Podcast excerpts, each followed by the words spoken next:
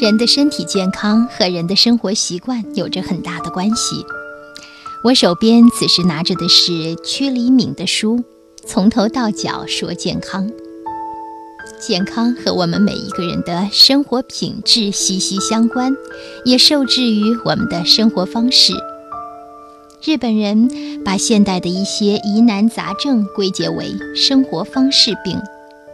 我们现在很多人得病，都源于不良的生活方式。《黄帝内经》中说，人要不断地改变坏的习性，并且建立好的习性。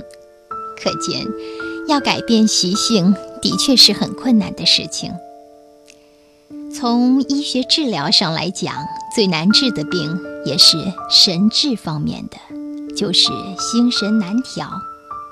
有句成语“心猿意马”，意思是心像猿猴一样，没有一分钟消停的，心思总在动。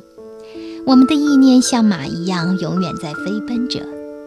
而这种心猿意马的状态，会让头脑得不到休息，所以养生也就无从谈起。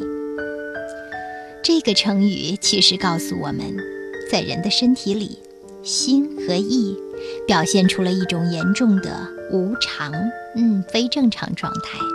而养生的调心，是通过一些方法，让我们能在无常中追求有常。接下来呢？我想把阙黎明所说的调心的方法三种方法介绍给大家。第一，把心思放在动作上。当我们把全部的心思都放在动作上时，就可以排除杂念。比如，收心要收眼神。我们常说凝神定气，神在哪？神在眼，全在眼神中。当有一些事情让你烦心，建议你啊，坐好了，把脚趾头翘起来，眼睛就盯着脚趾头，盯一会儿，气就会下来，事情也就过去了。生气是什么呀？拿别人的错误来惩罚自己，所以呀，别和自己较劲，这是养生原则。五脏六腑的神气全都聚集在眼睛上。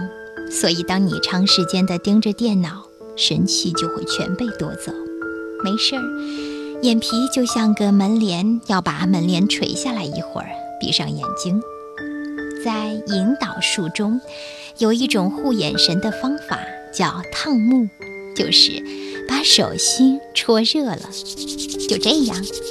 然后呢，空掌捂在眼睛上，闭上眼睛，待上几分钟。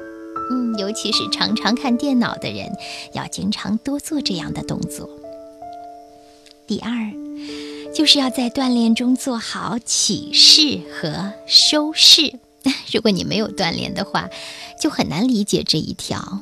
我也是，没学过做什么起势收势。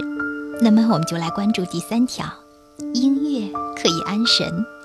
中国的传统音乐特别好。轻柔舒缓的那种，如行云流水般，特别容易安神。